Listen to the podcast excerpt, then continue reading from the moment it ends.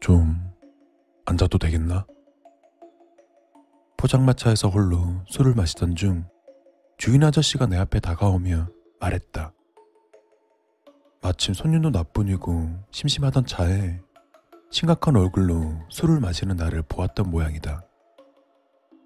네네, 앉으세요. 안 그래도 심란했는데 제 말상대는 해주시겠어요? 내 말에 아저씨는 간의 의자를 끌어와 내 앞으로 앉았다. 나도 한잔 줘. 오늘 장사는 끝난 것 같으니까 같이 한잔하면서 자네 얘기나 들어보지. 난 아저씨에게 소주를 따라주며 입을 열었다. 아저씨, 아무래도 전 겁쟁인가 봐요. 누구보다 용감하고 대담한 그런 멋진 사람인 줄 알았는데 저는 쓰레기였어요. 술을 한 입에 털어넣은 아저씨는 잠자코 내 다음 이야기를 기다렸다. 한번 들어보세요. 한 남자가 있어요. 스무 살 건장한 청년이죠. 그런데 그 남자가 우연히 창문을 통해 살인사건을 목격한 거예요. 그 말에 아저씨의 표정이 미묘하게 변했다. 살인 사건을 목격했다는 말이 꽤나 충격적인 모양이다. 난 다시 아저씨에게 술을 따라주며 말을 이었다. 그 남자는 범인이 피 묻은 칼을 든 채 쓰러진 아이를 내려다보고 있는 모습을 목격했어요. 죽은 애는 어린 여자애였죠. 이제 갓 고등학교에 들어갔을 법한 아이였어요. 그런데 그 남자는 그걸 보고도 아무것도 하지 않았죠. 당장 뛰어내려가서 범인을 제압하지도 않았고 경찰에 신고하거나 소리쳐 도움을 요청하지도 않았어요. 난 내 앞에 놓인 소주를 마시고는 깊은 한숨을 내쉬었다. 그 남자는요, 범인이 자리를 벗어날 때까지 그저 한심하게 쳐다보고만 있었어요. 아저씨는 내게 술을 따라주며 말했다. 이해할 수 있어. 막상 그런 일이 눈앞에서 벌어지면 당황해서 얼어버리지. 부끄러운 일은 아니야. 난 희미하게 고개를 끄덕이며 말을 이었다. 네, 그럴 수 있죠. 하지만 문제는 그 다음이에요. 범인이 자리를 떠나고 나서도 경찰에 신고하지 않았어요. 아이의 시체가 집 밖에서 싸늘하게 식어가는 걸 알면서도 가만히 있었죠. 결국 시체는 다음날 동네 사람에게 발견되었어요. 뉴스가 나오고 경찰이 범인을 찾아 돌아다니는데도 그 남자가 한 일이라고는 침묵을 지킨 것 뿐이에요.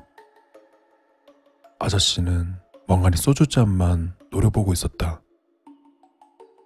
이야기가 이야기인 만큼 아저씨도 심란한 모양이었다. 난 아저씨를 바라보며 말했다. 아저씨, 만약 아저씨가 그 남자라면 이제 어떻게 할 것 같으세요? 이대로 침묵할까요? 아니면 조금 늦었지만 용기 내 경찰서로 찾아가 자신이 본 걸 이야기할까요? 아이고, 안 죽었네. 잠깐만 기다려봐. 아저씨는 대답을 피하듯 자리에서 일어나 안주거리를 가지러 갔다. 난 쓴웃음을 지으며 소주를 들이켰다. 칼을 들고 재료를 썰던 아저씨는 한참 지난 후에야 조심스레 입을 열었다. 범인의 얼굴 확실히 봤어? 난 대답하지 않았다. 아저씨는 칼질을 멈추고 잠시 나를 바라보다가 다시 입을 열었다. 아, 그렇군. 네 얘기가 아니라 어떤 남자의 이야기였지? 다시 칼질을 시작하며 아저씨가 말을 이었다. 한심한 생각이 들겠지. 용감하게 나서지 못한 자신이 싫을 거야.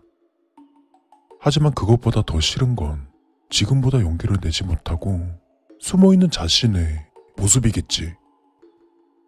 무서워서 침묵하는 자신에게 누군가 용기를 주길 원할 거야.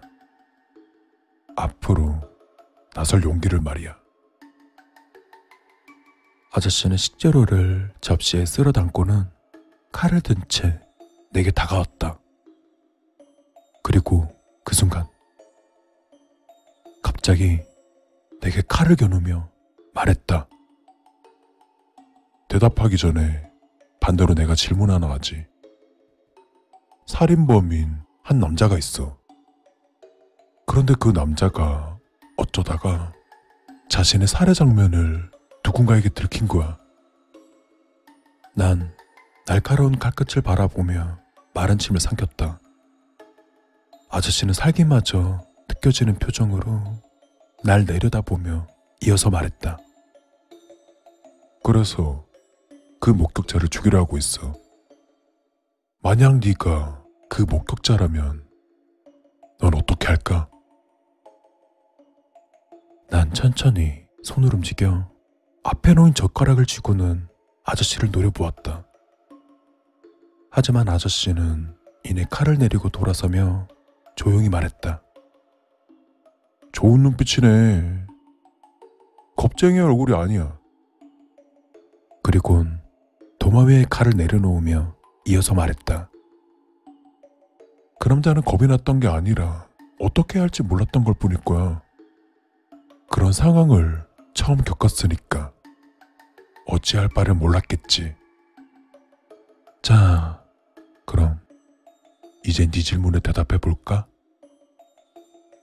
내가 만약 그 남자라면 지금 당장 벌떡 일어나 경찰서로 가겠어.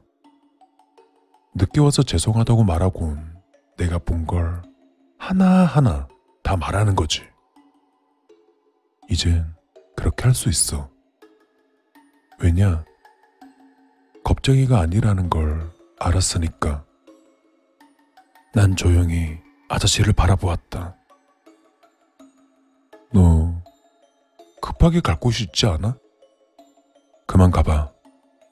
술값은 안 받는 걸로 할 테니. 난 자리에서 일어나 아저씨에게 깊이 고개를 숙여 인사를 했다. 감사합니다. 아저씨 덕에 이제 어떻게 해야 할지 알겠습니다. 정말 감사합니다. 그리곤 그대로 밖으로 나갔다.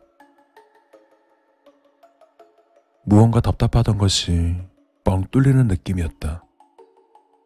내가 겁쟁이가 아닐까 생각했었는데 아저씨는 내가 겁쟁이가 아니라고 말해 주었다. 난 심호흡을 하고 최면을 걸듯이 작게 중얼거렸다. 난 겁쟁이가 아니다. 난 겁쟁이가 아니다. 저 따윈 무섭지 않다. 그럼 저도 간단히 죽일 수 있다. 난 약한 애들만 죽이는 쓰레기가 아니다. 난 용감한 사람이다.